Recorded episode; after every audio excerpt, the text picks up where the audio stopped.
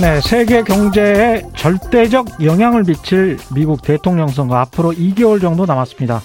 결과가 어떻게 될진 모르겠습니다만 결과가 어떻게 되더라도 두 쪽으로 완전히 나뉘어진 미국의 현재 정치 상황이 대선 이후에도 달라질 것 같지는 않습니다. 최근 미국 TV 시청률을 보니까 그런 확신이 더욱 굳어집니다. 트럼프가 공화당 대통령 후보 지명 수락 연설할 때 미국 공화당 유권자들 대부분이 폭스 뉴스만 봤고 바이든이 연설할 때는 민주당 쪽은 대개 MSNBC만 봤다는 통계가 나왔습니다. 이게 어느 정도로 양분되어 있는 거냐? 트럼프 연설의 하이라이트 부분에서 폭스뉴스의 시청자 수가 920만 명을 찍었는데 이 숫자는 미국 지상파 3사인 NBC, ABC, CBS 그리고 CNN을 합친 것보다 더 많은 수치였다는 거죠. 그러니까 우리나라로 치면 TV조선 시청률이 KBS, MBC, SBS를 합친 것보다 훨씬 더 높았다는 이야기가 됩니다. 정치적으로는 크게 분열된 사회, 그런 사회를 조장하는 듯한 언론이 압도적 시청률 1위를 구가하는 나라. 미국은 이제 그런 나라가 돼버린 것 같습니다. 정치와 언론이 이런 식이면 과연 경제는 원만히 잘 돌아갈 수 있을까요? 네, 안녕하십니까. 세상에 이익이 되는 방송 최경련의 경제쇼 출발합니다. 저는 진실탐사 엔터테이너 최경련입니다. 유튜브 오늘도 함께 갑시다.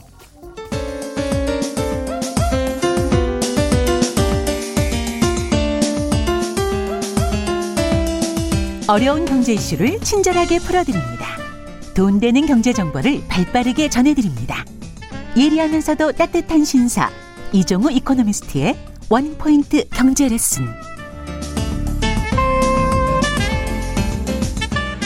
네, 국내외 경제 흐름을 분석하고 실질적인 투자 정보도 전해드리는 원포인트 경제 레슨 이종우 이코노미스트 나오셨습니다. 안녕하십니까? 예, 안녕하세요. 예. 우리나라나 미국이나 정치가 모든 거에 참 걸림돌이 되고 그렇죠. 언론도 그렇고 예. 똑같네요. 근데 그 언론은 사실은 KBS가 예. 그 이런 큰 이벤트를 하지 않습니까? 정치 이벤트를 하면 압도적 1위를 하거든요. 예, 그렇죠. MBC, SBS를 합친 것보다 더 많이 나오기 때문에 예. 뭐 TV 조선이랑은 비할 바가 없고요. 그래서 아직 그래도 그거는 방송 한국이 좀 낫지 않나? 그건 방송만 보니까 그렇고요. 거꾸로 우리가 신문을 한번 보시면 아, 그렇죠, 그렇죠, 예, 그렇죠. 우리하고 또 미국이 완전히 다른 형태지 않습니까? 그렇죠. 미국은 뉴욕 타임즈하고 워싱턴 포스트가 가장 많이 보는 신문인데 예. 그러네요. 생각해 보니까. 예. 그러니까 이번 음. 같은 경우에 음. 코로나19에 대한 방역이 잘 돼야 되고 하는 거는 뭐 모든 거에 앞선 명제이지 않습니까? 예, 그렇죠. 근데 과연 우리나라 신문들이 그 8월 15일 이전에 그랬을까 하는 거에 대해서 한번 생각해 보시면 그럼요. 과연 우리도 미국과 정말로 다르다고 얘기할 수 있을까? 라고 저는 생각이 드는데요. 점점 그렇 게 돼가는 것 같아요. 예, 그렇죠. 극단적으로 그렇죠. 양극화되는 이거는 사실 언론이 사회 공론의 장을 형성해서 거기에서 합의를 도출해내는 거지. 예. 그냥 분열돼서 싸워라. 나 그리고 그걸 부추기고 예. 뭐 이런 게 언론의 역할은 아니거든요. 그렇죠. 그래서 예. 왜 그럴까라고 생각을 해보니까 특히 신문 같은 경우에는 다른 것보다도 옛날에 비해서 구독자가 너무 줄었기 그렇죠. 때문에 그렇죠. 옛날 예. 같으면은 그러니까 한 20년 전만 하더라도 전 가구에서 신문을 보는 가구가 50%가 훨씬 넘었지 않습니까? 그렇습니다. 근데 그게 예. 점점 줄어서 지금은 10%가 안 되거든요. 예. 10%가 안 된다라고 하는 거는 음. 지금 있는 메이저 언론이든 아니면 메이저 신문이든 또 뭐 경제 신문이든 모두 다가 예. 자기가 가지고 있는 최소한의 자기들을 쫓아오는 독자만 갖고 있는 거거든요. 음. 그러면 그 사람들은 전체를 봐야 될 필요는 없고 예. 우리 독자만을 위해서 가야 되는 거거든요. 그렇습니다. 그렇게 되다 네. 보니까 그 색깔이 점점 더 강해지면서 그렇습니다. 극단적인 형태로서 갈라져 버리는 형태가 되는 거죠. 그러면 네. 언론이 사회적인 통합을 하거나 이런 거에 대해서는 생각도 없어지고 음. 그다음에 오히려 갈등을 부추기는 것이 훨씬 더 나의 고객들을 내가 장악하는 데는 훨씬 좋으니까. 근데 이게 도움이 되니까. 예, 예. 그렇죠. 예. 하, 그큰 문제입니다, 사실은. 예, 언론이 사회 통합과 사회 화합에 그 앞장서야 되는데 예. 오히려 그렇게 하면 본인들 이익에 맞지 않는다고 해서 예. 오히려 분열을 조장해서 아이고 돈 많이 벌겠네 이렇게 속으로 생각하고 있다면 예. 그건 언론이라고 보기가 힘들죠. 그렇죠. 예. 그래서 걱정입니다. 예. 오늘은 유동성 이야기 예.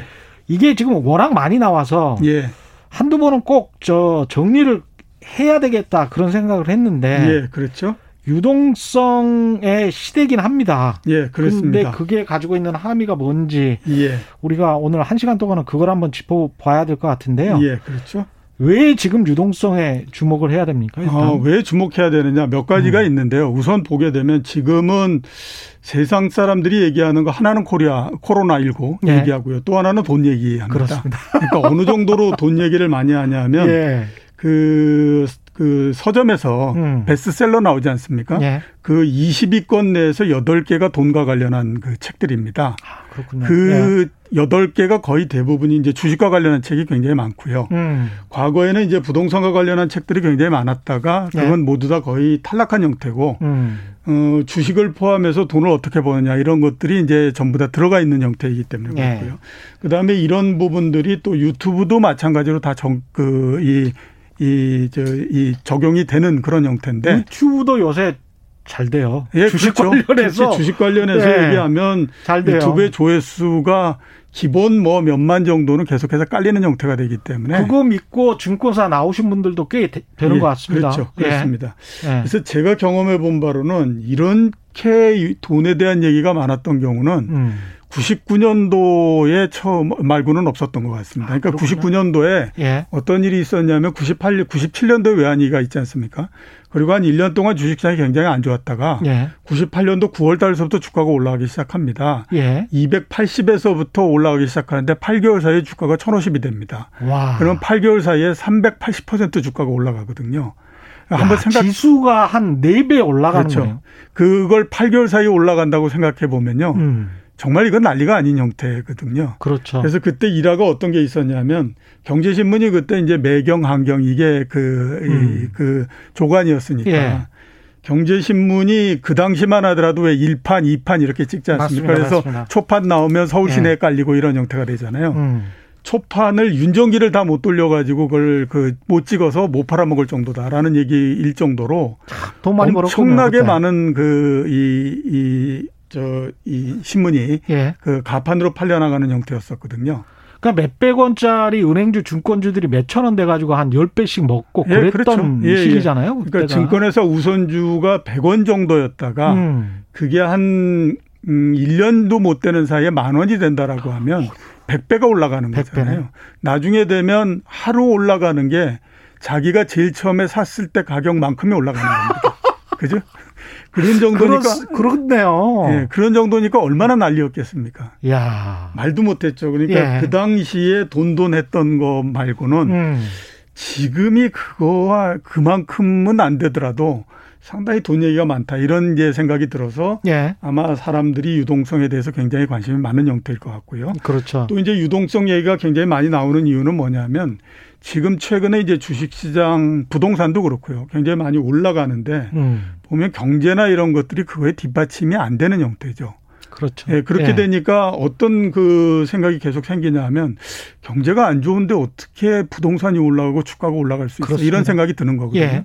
그럼 기업 실적도 마찬가지입니다. 음. 올해 상반기까지 나온 그 기업 실적을 가지고 우리나라의 PR 왜그주한 주가 주가 수익 배율 예, 그 예. 순이익에 비해서 얼마만큼의 그 비율로서 거래가 되느냐 하는 부분들을 나타내는 지수 그 비율을 보면 28배, 26배 정도 되거든요. 네. 근데 그게 과거에는 이런 수치가 나온 경우가 외환위기 때를 제외하고는 없었습니다. 그렇죠. 보통 예. 한 10배, 11배 우리나라 그랬잖아요. 예, 그렇죠. 그렇죠? 예. 그러니까 이게 어떤 그게 되냐면 경제나 기업 실적은 안 좋은 것 같은데 주가나 부동산은 계속 올라가니까 음. 이거를 뭔가를 가지고 설명을 해야만 되는 그게 되는 거죠. 거기에 이제 전가의 보도로서 들어간 것이 뭐냐면 유동성인 거죠. 예. 돈이 이렇게 많기 때문에 이렇게 음. 올라가는 거다라고 얘기하면 더 이상 거기에 대해서는 뭐 어, 일을 하기가 굉장히 좀 어려운 형태가 되는 거거든요. 예. 그래서 최근에 아무튼 유동성이라고 하는 얘기가 굉장히 많이 나오고, 음. 어, 그게 전체적으로 아무튼 시장에도 또 굉장히 크게 영향을 주고, 예. 이런 형태로서 계속 진행이 되고 있는 거죠. 이게 지금 돈이 뭐 어느 정도 풀려 있습니까? 시중 예. 유동성의 규모는 어느 정도인가요? 예, 그, 뭐, 그 규모를 산정하는 기준이 굉장히 여러 가지가 있기 때문에, 예. 산정하는 기준에 따라서 각기 다른 형태가 나오긴 하지만 모두에서 굉장히 공통적인 형태는 뭐냐면 굉장히 높은 수이다. 그러니까 굉장히 양이 많다라고 음. 하는 거에 대해서는 모두 다 공통적인 형태이거든요. 예. 한두 가지 정도를 가지고 말씀드리게 되면요. 우선 이제 유동성이 늘어나는 거는 원초적으로 한국은행이 돈을 찍어서 보내는 게 많으면 유동성이 늘어나지 그렇죠. 않겠습니까? 예. 그래서 한국은행이 돈을 찍어서 그 시중에 유통되는 것이 어느 정도로 높으냐 하는 것들을 한번 볼 필요가 있는데요. 음. 6월 달에 M2라고 얘기하죠. 시중 통화량. 예. 그거의 그 증가율이 9.9% 정도 됩니다. 예. 이게 그 2009년 10월 달에 10.5%를 기록한 적이 있었거든요. 예. 그리고는 가장 높은데 최근에 몇 퍼센트 정도였냐면 대충 5%대였었습니다. 아. 그러다가 작년 말 정도에 한 6% 정도로 올라왔고요. 예. 올해 초에 7%가 됐고 그다음에 코로나19가 확산되면서 9%를 넘어서 지금은 거의 10% 육박하는 그런 정도가 됐거든요. 예, 증가율이 한 두 배 정도. 예, 그렇죠. 예. 근데 이 증가율이 어느 정도 높으냐 하는 것들을 한번 우리가 비교해 보게 되면 한 30년 전 정도만 보면 예. 그러니까 뭐 한 1990년대, 1980년대 이때 예. 우리나라 같은 경우에 지금은 이제 금리를 가지고 통화를 그 경제를 조절하고 그다음에 통화 양도 조절하고 수위도 조절하고 이런 형태로서 하지 않습니까? 금리를 가지고. 예. 근데 예. 그 당시에만 하더라도 우리나라 금융시장이 워낙 뭐 그 이 취약한 형태였기 때문에 예. 금리를 가지고 하기는 어렵고요. 예. 그러니까 이제 통화량을 가지고 했었죠. 아, 워낙 예. 작으니까. 예, 그렇죠. 그러니까 예. 한국은행이 직접적으로 이번 달에는 통화량을 얼만큼 늘리고 얼만큼 음. 줄이고 이걸 가지고 했었거든요. 예.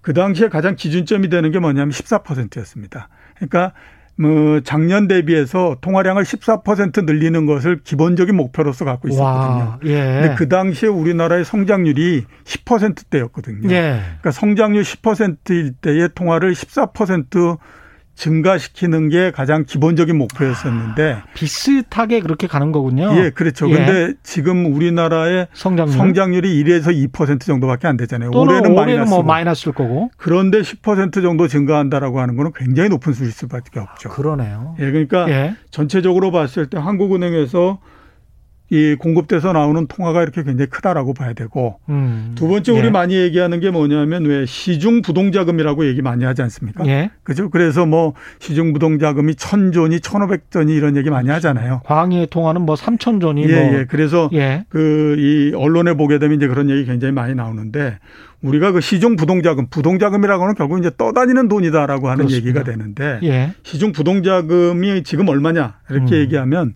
한국은행 나오는 통계로 보면 1174조입니다. 예. 이거 그 1174조를 구성하는 거는 현금. 현금. 그렇죠. 그다음에 이제 요구불 예금. 예. 그다음에 이제 수시 입출금식 저축성 예금이라고 해서 예. 언제든지 그냥 저축성 예금이지만 뺄 수 있는 거. 그러니까 금리가 극단적으로 낮은 예? 것들. 그렇죠. 예. 예. 예.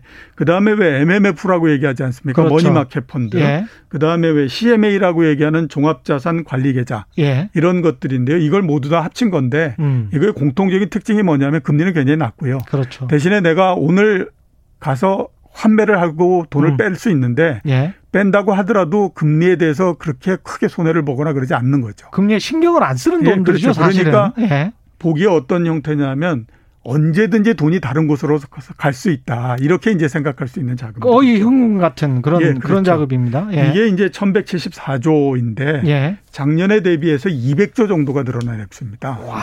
그러니까 이제 엄청나게 많다라고 얘기를 하는 거죠. 예. 우리가 1174조 하게 되면 음. 이게 워낙 돈이 크기 때문에 예. 예, 잘 감이 오지 않지 않습니까? 그렇죠, 그렇죠. 그래서 한번 이렇게 따져볼 필요가 있습니다. 1174조의 10%만 빼낸다라고 하면 예. 110조잖아요. 110조네요. 110조면 10억짜리 아파트 10만 채를 살 수 있는 돈입니다. 어 10억짜리 아파트 10만 채면 보통 서울에 예. 공급하는 좀 많이 공급될 때가 4만 채 정도 공급이 예, 되는, 그렇죠. 되잖아요. 예. 그러면 신축 아파트 2년 반치를 2년 살... 반치를 한꺼번에 살 수 있는 거죠. 그러니까 한번 따져보면 엄청나 이런 이제 예. 그 계산이 나오는 음. 거죠. 야, 이 많은 돈들이 공중에 떠다니고 있는데 예. 이것들이 그 중에 어디 그래서 어, 어느 순간에 좀 좋다라고 하는 자산으로 한번 몰리기 시작하면 예. 이건 끝이 없다 이런 생각을 하게 될 수밖에 없는 거죠. 그렇습니다. 예, 그래서 지금 보면 계속 유동성 그다음에 시중 부동자금 돈 이런 얘기들이 계속 나오면서 이게 자산의 가격을 끌어올린다. 뭐 이런 음. 얘기들을 굉장히 많이 하는 거죠. 근데 아까 말씀하신 대로 1980년대 같은 경우는 우리가 금융시장이 개방도 안 됐었고. 예. 그러면서 한 10% 성장을 구가하면서 통화량은 14% 정도 늘어났다면 토, 늘어난 통화량만큼 국내 성장에 상당히 기여했다라고 볼 수 있는데. 예, 그렇죠. 지금 같은 경우는 10% 정도 통화량이 늘어났는데 예. 성장률은 마이너스거나 1, 2%라면 예. 늘어난 통화량만큼 성장률에 기여하는 게 아니고 지금 말씀하신 대로 부동자금으로 떠다니다가 예. 자산 시장에 가서 어 이거 먹을 거 많을 것 같아 그래 가지고 막 잡아먹거나 예. 그래서 자산 시장의 가격을 막 부풀려서 올려놓거나 아니면 예. 또 어디 숨어 있거나 예. 아니면 뭐 조세 피난처 같은데 도망쳐 있거나 예.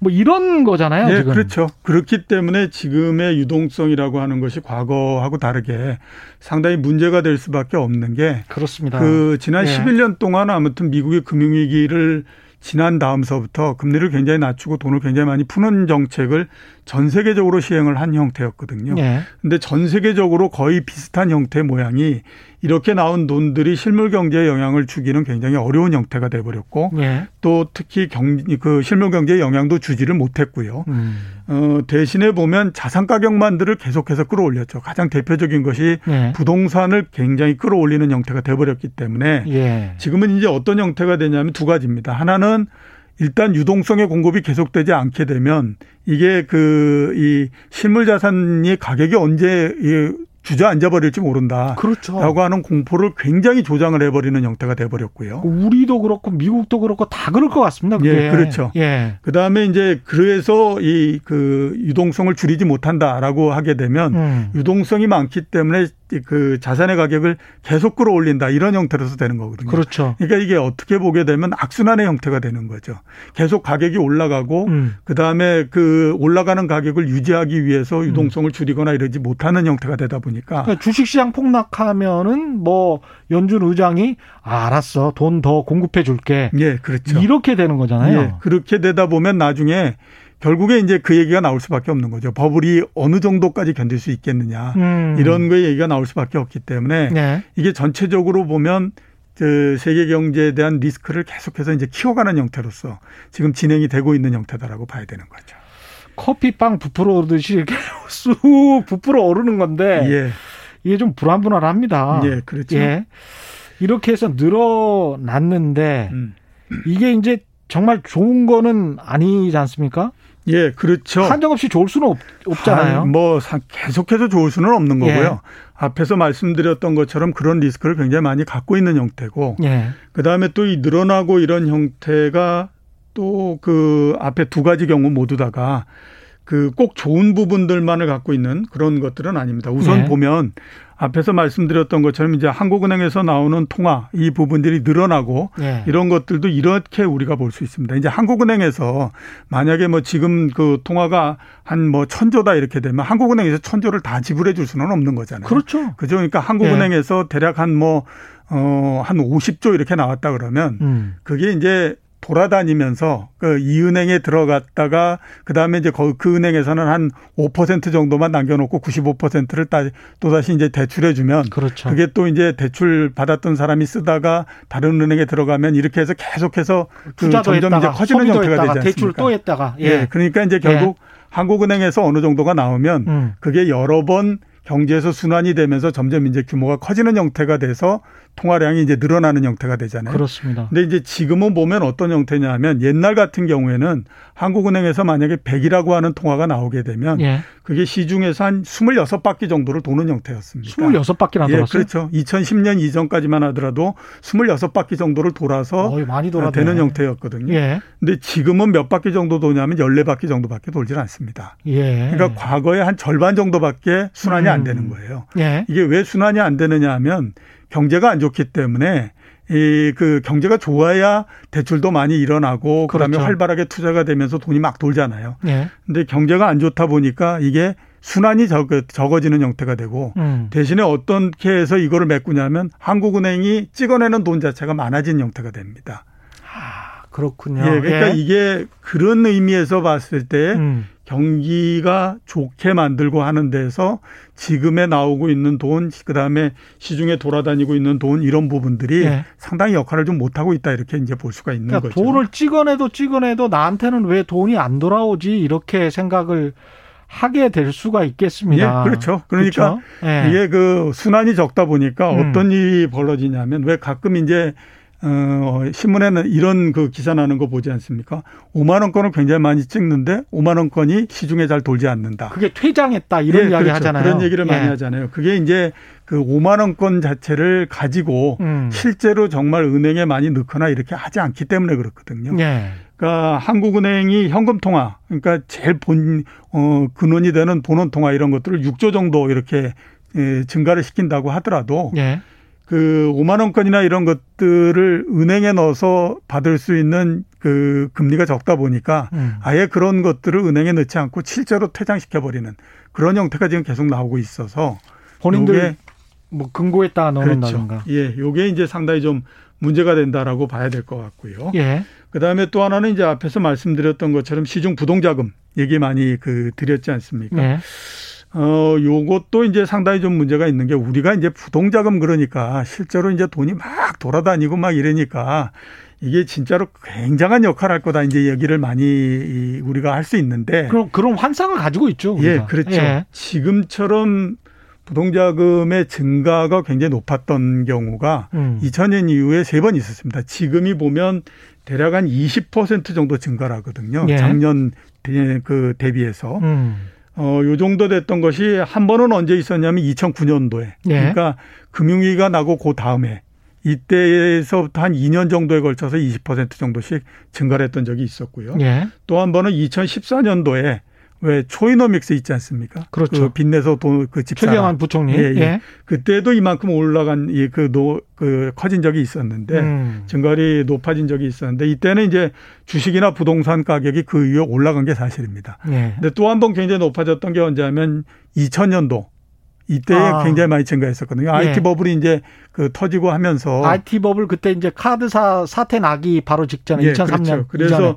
경기가 안 좋을 것 같으니까 굉장히 많은 돈을 풀고 이렇게 해서 했던 적이 있었거든요. 예. 근데 이때는 뭐 어느 쪽에도 크게 영향을 주지를 못했습니다. 음. 그러니까 우리가 그냥 생각하면 아 이게 부동자금이고 부동자금이 많으니 가격이 올라갈 거고 막 이렇게 얘기를 하는데 예. 꼭 그렇게 되는 거는 아니고요. 음. 여기에 하나가 더 들어갑니다. 뭐냐면 지금의 자산 가격이 어떻게 되느냐 이런 부분들이 굉장히 중요한데 가격 예 가격이 너무 높게 되면 그 부분이 작동을 하지 못하고요. 그렇죠. 그 부분마저 작동하지 않게 되면 그 다음에 어떻게 되냐면 돈이 앞에서 말씀드렸던 것처럼 5만 원권 퇴장하는 것처럼 음. 더 돌기가 어려운 형태가 돼 버리는 거죠. 그러니까 아무리 돈을 많이 찍어내도 돈은 퇴장만 하고 자산 가격은 오르지 않으면 예. 이거는 뭔가 전조가 심상치 않은 거네요. 그렇죠. 그거는 실물에도 못 가고 그다음에 자산에도 못 가고 그런 형태가 되기 때문에 예. 열심히 중앙은행이 돈만 공급하는 형태지 돈을 공급한 거에 따른 효과는 거의 나오지 않는 형태가 된다라고 볼 수가 있습니다. 실물에도 못 가고 자산 부동산이나 주식 시장에도 못 가고 예. 그러면 진짜 그러면 큰일 나는 겁니다. 예, 그렇죠. 예, 예. 아, 쉽지 않, 네요 지금 저 질문들이 꽤 들어와서요. 진행하기 전에 더 질문을 드리기 전에 그 우리 청취자들 질문부터 먼저 소화를 해보겠습니다. 2849님은 실질적으로 금고에 수십억 원 보관하는 사람들 많다고 말씀하셨는데요. 제가 어떤 사례를 알고 있는데 실제 사례입니다. 건설회사 사장님인데 따님에게 운전기사를 시켜서 어 오늘 간 그림은 15억 원 안치야. 예. 그림이 다섯 점밖에 되지 않지만 예. 집에 잘 보관해놔. 뭐 이런 이런 식으로 현금이 퇴장이 되는 거예요. 예. 그러니까. 예. 그게 현금 같은 경우에 예. 이제 그 그렇게 되지 않습니까? 증여나 예. 만약에 상속을 한다라고 했을 때 특히 증여를 하겠죠. 이제 예. 뭐 증여를 하게 된다라고 하면 다른 경우에는 증여세를 굉장히 많이 물어야 되거든요. 그렇죠. 근데 현금은 상대적으로 봤을 때에 그 부분에서 조금은 더 다른 것보다는 좀 자유로울 수 있기 때문에 예. 그런 수요가 굉장히 많다라고 보셔야 됩니다. 그림은 한 장이 5억 원 이렇게 되니까요. 증여하기도 쉽고 뭐가 잘 안 남아요. 예. 블랙마켓이 많아서. 예. 뭐 그런 측면이 있는 것 같더라고요. 금도 마찬가지고. 주희님은 아, 금융위기 이후부터 달러나 엔화나 무지막지하게 뿌려대는데 예. 환율은 왜 거기서 거긴가? 그러니까 우리 원화 예. 대비. 예. 그거는 환율이라고 하는 것은 상대적인 개념이잖아요. 절대적인 개념이 아니라. 그렇죠. 그러니까 만약에 원달러 환율이다라고 할 때는 우리나라와 미국의 경제나 아니면 미국의 통화 이거에 서로의 관계이기 때문에 네. 그러니까 우리나라의 통화를 굉장히 많이 풀어서 음. 원화가 약세가 될 가능성이 있다라고 하더라도 예. 미국도 똑같이 달러를 굉장히 많이 풀어서 풀게 되면 예. 그게 이제 상대적으로 희석이 되잖아요. 예. 그렇기 때문에 그 상대적인 서로의 개념이라서 우리나라가 아무리 많이 푼다고 하더라도 미국이 또 똑같이 많이 풀거나 우리나라 경제가 좋다고 하더라도 미국이 더 좋게 되면 그렇죠. 우리 경제가 비록 좋다고 하더라도 미국 경제가 더 좋기 때문에 음. 달러가 더 강해지는 거죠 원화에 예. 대해서 그런 관계 때문에 그렇습니다. 그렇습니다. 그 다음에 주인님이 그, 그 다음에 질문을 하나 더 주셨어요. 달러로 예. 받는 종신보험이 있는데. 예. 그러니까 종신보험은 아마 달러로 받으시나 봐요. 예, 예. 나중에. 예. 예. 이거는 유지하는 게 맞을까요? 이런 말씀하셨어요. 예, 그거는 제가 봤을 때 달러 뭐 이런 관계보다도 일단은 이제 보험이기 때문에 그, 음. 그 부분을 보다도 점수를 줘야 되고요. 예. 그 다음에 달러 그 부분들은 대충 봤을 때에 모르겠습니다. 한 5년 내지 10년 정도가 지나면 어떨지 모르겠지만 예. 지금 정도를 거의 유지한다라고 봐야 되거든요. 지금이 그러니까 어느 정도 1100 1180원 정도 합니다. 예, 예. 그러니까 17원이네요. 예, 우리나라 그 원달러가 많이 된다고 해 봐야 대충 보게 되면 1,100원대 사이에서 계속 있는 거거든요. 네. 그러니까 아마 크게 거기에 따라서 문제는 그 뭐 달라지는 부분들이 없기 때문에 네. 제 생각으로는 계속해서 유지하시는 것이 훨씬 더 좋지 않을까라고 보입니다. 근데 참그 예. 그 특이하시네요. 어떻게 달러로 받는 종신 예금을 그 몇 년 전에 이것도 막 유행했었던 것 같아요. 예. 예. 저도 설계사들한테 막 전화 받고 그랬던 기억이 있습니다. 민님은 지금 상가 평균 수익률이 2%인데 사실상 상가 투자도 이득이 안 된다는 의미. 예. 이거 뭐 맞죠? 예, 그렇죠. 예. 2% 정도면 금리에서 약간 플러스가 되는 거지 않습니까? 건강보험료 내고 뭐 이러면 거의 예. 이득 없어요. 거의 예. 이익이 없고요. 그다음에 이제 그 이자도 내야 될 거예요, 아마 이분. 예. 예. 상가 같은 경우가 앞으로 문제인 것은 계속해서 지금 공실률이 높아지고 있는 그렇죠. 상태가 되기 때문에요. 예. 그러니까 여의도 같은 경우를 보면 어떤 게 되냐면 어 이제 그런 경우죠. 뭐 1년을 하게 되면 그 중에 어 한 달은 그 월세를 감해준다 음. 이런 게 되면 예. 그거는 실질적으로 보면 임대료를 낮추는, 낮추는 그 게 되지 않습니까? 예. 그러니까 그만큼이고 그런 것들이 계속해서 유행이 되게 되면 음. 앞으로 보면 그 이 임대료 예. 수익이 계속해서 줄어들 수밖에 없고요. 임대료 수익이 준다라고 하는 것은 건물의 가격이 떨어진다라고 하는 얘기가 되는 겁니다. 그렇습니다.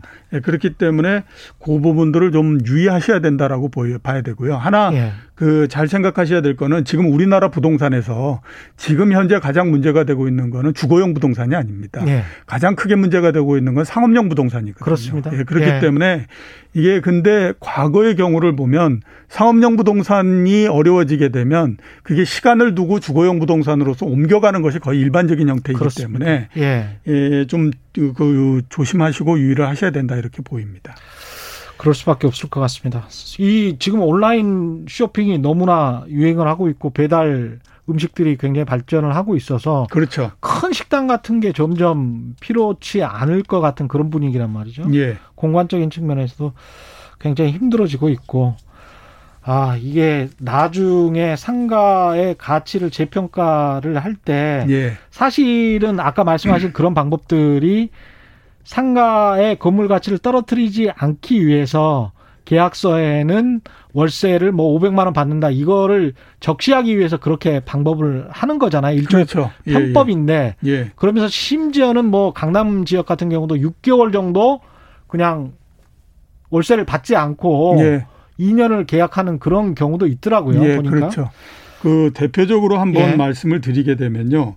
우리가 그 작년 말 올해 초까지만 하더라도 굉장히 좋다라고 얘기했던 게 리츠였지 않습니까? 그랬죠. 근데 그게 이제 그 리츠 이제 상장이 돼서 이 상장이 돼 있으니까요. 가격이 어떻게 되는지를 한번 보면 그 1월 달에 상장을 했을 때에 5천 원짜리였는데 6천 원 정도에 제일 처음에 가격이 만들어졌었거든요. 예. 그래서 6천 원 정도로 어느 정도 유지하다가 조금씩 조금씩 내려오고 있었는데 예. 코로나19가 발생을 하면서 주가가 굉장히 급락을 해서 음. 4,200원, 4,300원까지 내려왔었습니다. 그러니까 5천 원에 발행을 했기 때문에 공모가가 5천 원이었던 예, 그러니까 이미 4,200원 뭐 이렇게 되면 거의 한 18% 어, 정도 손해가 나버린 거잖아요. 그러네요. 예. 예. 그런데 그 주가 기준으로 따졌을 때 1,430에서부터 지금 2,000몇 분까지 올라와서 야. 거의 대부분의 주식들은 다 그 코로나19 이전 수준을 다 회복해서 그거보다 넘어갔잖아요. 근데 지금 니츠 주식들은 얼마냐면 어, 코로나19가 한참일 때도 4,200원. 네. 지금도 4,300원. 이런 형태입니다. 그러니까 주식 시장이 가장 정확하다는 그렇죠. 게 예, 이런 예, 의미인 예, 것 그렇죠. 같습니다. 그러니까 예. 니츠 주식이 왜 음. 그렇게 가격이 코로나19가 한참 해서 어, 종합 주가 지수가 1430까지 떨어졌을 때 가격하고 거의 유사한 형태냐. 예. 이거는 니츠의 원초적인 그 이 자산이 되는 음. 임대 수입이나 이런 것들이 앞으로 봤을 때에 굉장히 안 좋을 거다라고 생각을 하기 때문에 예. 사람들이 니츠 주식을 계속해서 내다 팔기 때문에 그런 거죠. 그렇죠. 그러니까 예. 이게 지금 우리나라의 상업용 부동산이나 이런 게 음. 앞으로 어떻게 될 것 같다라고 하는 것에 대한 사람들의 전망인 거죠. 예. 지난해 가을쯤에 리츠 관련해서도 그렇고 상가들의 가격 관련해서 제가 오프닝으로 한 두세 번 정도 가격이 너무 높다. 음. 홍대 쪽 건물들 직접 들은 이야기다. 시행사 사장들로부터 자산운용사 사장들로부터 말씀드렸었습니다. 예. 그런 의미에서 자부심을 느낍니다. 예. 무량수님은 정책적으로 경제 활성화를 시켜야 된다는 말이 되는 거 아닙니까? 이런 이야기세요. 그러니까 예. 주가는 당분간 더 오를 수 있다는 거죠. 예. 이렇게 그러니까 유동성이 계속 공급될 수밖에 음. 없는 것 아니냐. 그러면 주가는 예. 오를 수 있는 것 아니냐. 음. 뭐 이런 예. 말씀이신 것 같습니다. 자, 그래서 그것과 관련해서 그냥 그 계속 한번 좀 말씀을 예. 드리도록 하겠습니다. 예. 자, 이렇게 시중에 유동성이 많고 이렇게 되다 보니까 이제 주식 시장으로도 돈이 많이 들어왔고 음. 그래서 지금도 보면 주식 시장에서 돈의 힘이 있기 때문에 특히 예. 이제 뭐 그 일반 투자자들이 굉장히 많은 돈을 집어넣고 이러니 이른바 동학개미 운동이라는 것도 있고 그러니 앞으로도 주가가 계속해서 상승할 거 아니냐. 이런 이제 얘기가 굉장히 많지 않습니까? 네. 그래서 우리가 한번 지금까지 들어온 개인의 자금이나 이런 부분들이 정말로 굉장히 큰 건가, 많은 자금인가 하는 것들을 한 번 정도는 평가해 볼 필요가 있습니다. 네. 그러니까 지금까지 얘기하는 거는 그냥 막연히 그냥 돈은 많어 이렇게 이제 하면서 지나가는 형태였거든요. 그렇죠. 예. 그래서 한 번 정도 우리가 짚어봐야 될 필요가 있는데 음. 우선 보면 이제 지난 6개월 동안에 이루어진 개인의 순매수가 오늘을 빼고 나면 28조고요. 오늘 1조 넘게 그랬기 때문에 한 29조 정도 이렇게 됩니다. 오늘도 코스피가 좀 떨어졌었는데. 예, 그런데 이제 예. 떨어질 외국, 때마다 계속 사는군요. 외국인 외국인이 1조 3천억 원 팔고 예. 개인 투자자들이 거의 그 정도를 받았기 때문에 예. 오늘까지 따지면 거의 한 30조 정도 이렇게 되거든요. 대단합니다. 예, 그다음에 이제 고객 의 탁금이 52조. 그러니 이게 돈이 굉장히 많다라고 하는 증거로 따지는 겁니다. 그러니까 50, 아직도 52조가 남아 있는 거예요. 그렇죠. 52조라고 예. 하는 돈이 얼마나 많으냐. 국민 1인당 한 100만 원씩 주면 52조 됩니다. 엄청난 돈. 예, 그러니까 얼마나 가했습니까? 예. 그 5월 달 이럴 때에 1인당 20만 원 주는데도 그 정말 그 했었는데 1인당 100만 원씩 정말 태어나는 애도 100만 원. 예. 이렇게 하면 52조 정도 되거든요. 그러니까 예. 이렇게 많은 돈이 있으니 이게 이제 주가가 떨어지지 못하게 만들 거고 음. 그 다음에 혹시 떨어진다고 하더라도 굉장히 빠른 속도로서 회복을 시킬 수 있을 거다라고 예. 이제 기대를 하는 거죠. 근데 이거를 한번 과거하고 한번 비교해 볼 필요가 있습니다. 예. 그리고 과거 이전에 과연 이렇게 많이 들어온 돈을 한 번 정도는 평가해 볼 필요가 있는데요. 예. 먼저 28조 순매수 이루어졌다라고 말씀드리지 않았습니까? 예. 이 중에서 실제로 개인 투자자들이 집어넣은 돈이 얼마나 될까? 한번 따져보면 대충 보면 8조 정도 되는 거죠. 어. 왜냐하면 28조 중에 10조는 주식형 펀드라고 하죠. 예. 그거를 환매해 가지고 들어온 돈입니다. 예. 그러니까 이거는 이제 밑돌 빼서 윗돌에다 집어넣는 거죠. 예. 그러니까 펀드를 했더니 수익도 잘 안 나고 음. 대신에 수수료는 물어야 되고 야 이거 갑갑해서 못 하겠다. 내가 직접 하자. 이러면서 이제 그 돈 빼 가지고 해 버린 거거든요. 그렇죠. 그러니까 그 부분만큼은 아무튼 여기에 서 있던 거 절로 갔다라고 봐야 되는 거고.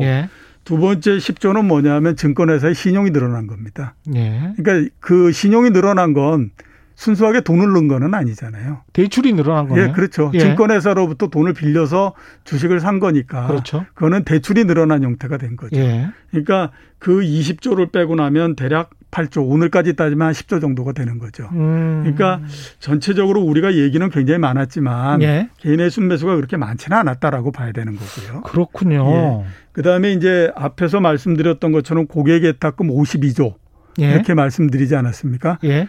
어, 절대 액수는 굉장히 큰데요. 지금 시가총액이 1,600조 정도니까 그거? 대비해서 예. 보면 예, 음. 대략 3% 정도 조금 넘죠. 그렇습니다. 예, 예. 예. 근데 과거에 지난 한 40년 동안에 걸쳐서 주가하고 고객 예탁금의 관계를 보면 주가가 안 좋을 때는 고객 예탁금이 시가총액의 1%를 조금 넘는 수준에 있습니다. 예. 그러다 주가가 굉장히 올라가게 되면 3에서 4% 정도까지 올라갑니다. 그게 일반적인 패턴이었습니다. 예, 통상적인 수준이군요. 그렇죠. 그러니까 이게. 지금도 보면 예. 연초에 고객 예탁금이 얼마냐면 20조였거든요. 예. 그 당시에 시가총액이 1,400조 정도였으니까 1% 조금 넘잖아요. 예. 지금이 1,600조에 52조니까 3% 3.2% 정도 되잖아요. 그러니까 장이 좋았을 때 항상 그 정도의 수준, 예, 그 그렇죠. 그 정도의 비율이군요. 예, 그러니까 절대적인 액수 52조는 굉장히 많지만 예. 시장 규모라고 할 수 있는 시가총액하고 서로 비교해 보게 되면 음. 굉장히 인상적인 형태는 아니다. 그러네요. 라고 볼 수 있는 거죠. 예. 그죠? 그러니까 그거에 정말로 그렇게 굉장히 많은 점수를 줄 만한 정도일까? 라고 하는 거에 대해서는 조금 의문이 있다. 야, 우리가 이거 숫자에 속지 말아야 되겠습니다. 예, 고객의 딱금 52조 이 숫자에 속지 말아야 될 것 같고요. 예, 그렇죠. 그러면 개인 투자 자금을 과거랑 비교를 해본다면 예. 이 어떤 뭐 특성이 있습니까 지금은? 특성은 앞에서 말씀드렸던 것처럼 예. 규모 자체는 지금 봤을 때 굉장히 큰 것 같은데 음. 과거에 이거보다도 수없이 많이 그 컸던 경우가 있기 때문에 예. 그 순서로서 맡기게 되면 예. 지금 개인 투자자의 자금이 들어오고 이러는 것들이 대략 중간 정도다. 이런 정도로 볼 수 있습니다. 그러니까 굉장히 인상적으로 큰 액수는 아니다라고 봐야 되는데요. 자, 한번 우리가 보도록 하죠. 1999년도에 어떤 일이 있었냐면요. 앞에서 말씀드렸던 것처럼 외환위기가 지나고 한 1년 정도 지나서 예. 주가가 8개월 사이에 300 몇십 퍼센트 이렇게 올라가고 그럴 때 아마 기억해 보시면 그 기억나실 한 사람 기억나요? 예, 바이코리아. 이익치 회장. 이익치 회장. 그죠? 바이코리아. 이때에 예. 많이 들어올 때 하루에 1조의 돈이 펀드로 들어왔습니다. 예. 그 당시에 시가총액이 150조였거든요. 예. 그러면 시가총액이 0.7%입니다. 예. 지금 1,600조로 환산하게 되면 0.7%가 얼마냐면 11조입니다. 어. 하루에 11조의 돈이 그 주식시장으로 쏟아져 들어온다라고 하면 정말로 위력이 엄청나거든요. 그렇군요. 그 당시에 예. 어떤 일이 있었냐면요. 일조의 자금이 들어오니까 기관 투자자들의 매매 형태는 딱 이런 형태입니다. 아침에 장이 시작하기 전에 아침 시초가 동시호가에 삼성전자, 포스코, 현대차 이렇게 우리나라의 가장 대표적인 주식들을 무조건 상한가로 다 집어넣습니다. 와. 그, 그. 집어넣는 그, 그 단가가. 예, 그렇죠. 단가가 그 상한가예요. 단가가 그냥 어차피 상한가가 갈까우니까. 예. 그러니까 왜 그렇게 하냐면 만약에 오늘 어떤 형태로든지 주식을 다 확보하지 못하면 그래서 만약에 1조의 자금이 들어왔는데 예. 5천억 분이 못 샀다. 예. 내일 1조가 들어오기 때문에 어차피 또 들어오니까 네, 내일은 1,500조 그 1조 5천억 원의 그 주식을 사야 되는 거죠. 그러면 이건 내일은 더 어려워지는 거거든요. 근데 야. 문제는 뭐냐면 이 친장이었군요. 주, 가가 올라가기 때문에 예. 내가 오늘 못 산 거는 수익이 나지 않지 않습니까? 그렇죠. 근데 못 산 것만큼은 수익이 안 나지만 종합주가는 올라가 버리기 때문에 내가 벤치마크로 쌓고 있는 종합주가 지수 대비해서 내 펀드의 수익률은 점점 떨어지는 형태가 돼 버리죠. 아. 그렇기 때문에 예. 당시에는 어떤 거냐면 일단 시장이 시작하기 전에 무조건 우리나라에서 가장 대표적인 주식들은 상한가로 모두 다 넣는 겁니다. 그게 어떤 한그 이 운영사만 그런 것이 아니라 음. 대부분의 운영사들이 다 그런 거죠. 그러니까 이제 처음에 상한가로 시작해서 네. 중간에 조금 흔들리는 형태가 됐다가 그 다음에 또 나중에 가면 또 못 샀던 거 한꺼번에 다 집어넣으니까 또 상한가가 되고 이런 형태로서 계속 가는 형태가 되는 거죠. 그때 IT 버블 이런 거 생각해 보면 아 지금은 그 정도의 버블은 또 아닌 것 같네요. 네, 그렇죠. 생각해 보니까. 그러니까 예. 이걸 들어보면 이때를 보면 음. 지금이 야, 그 정도는 아니야 이런 예. 이제 생각이 들지 않습니까? 그렇죠. 예, 또한 경우가 있는데요. 그 2007년도 4월 달인데 이제 그 당시에는 어떤 일이 있었냐면 아 3억 만들기 펀드 이런 것들이 만들어져서 예. 사람들이 거의 이제 그때 이제 펀드에 정말 엄청나게 돈을 많이 집어넣은 때였었습니다. 음.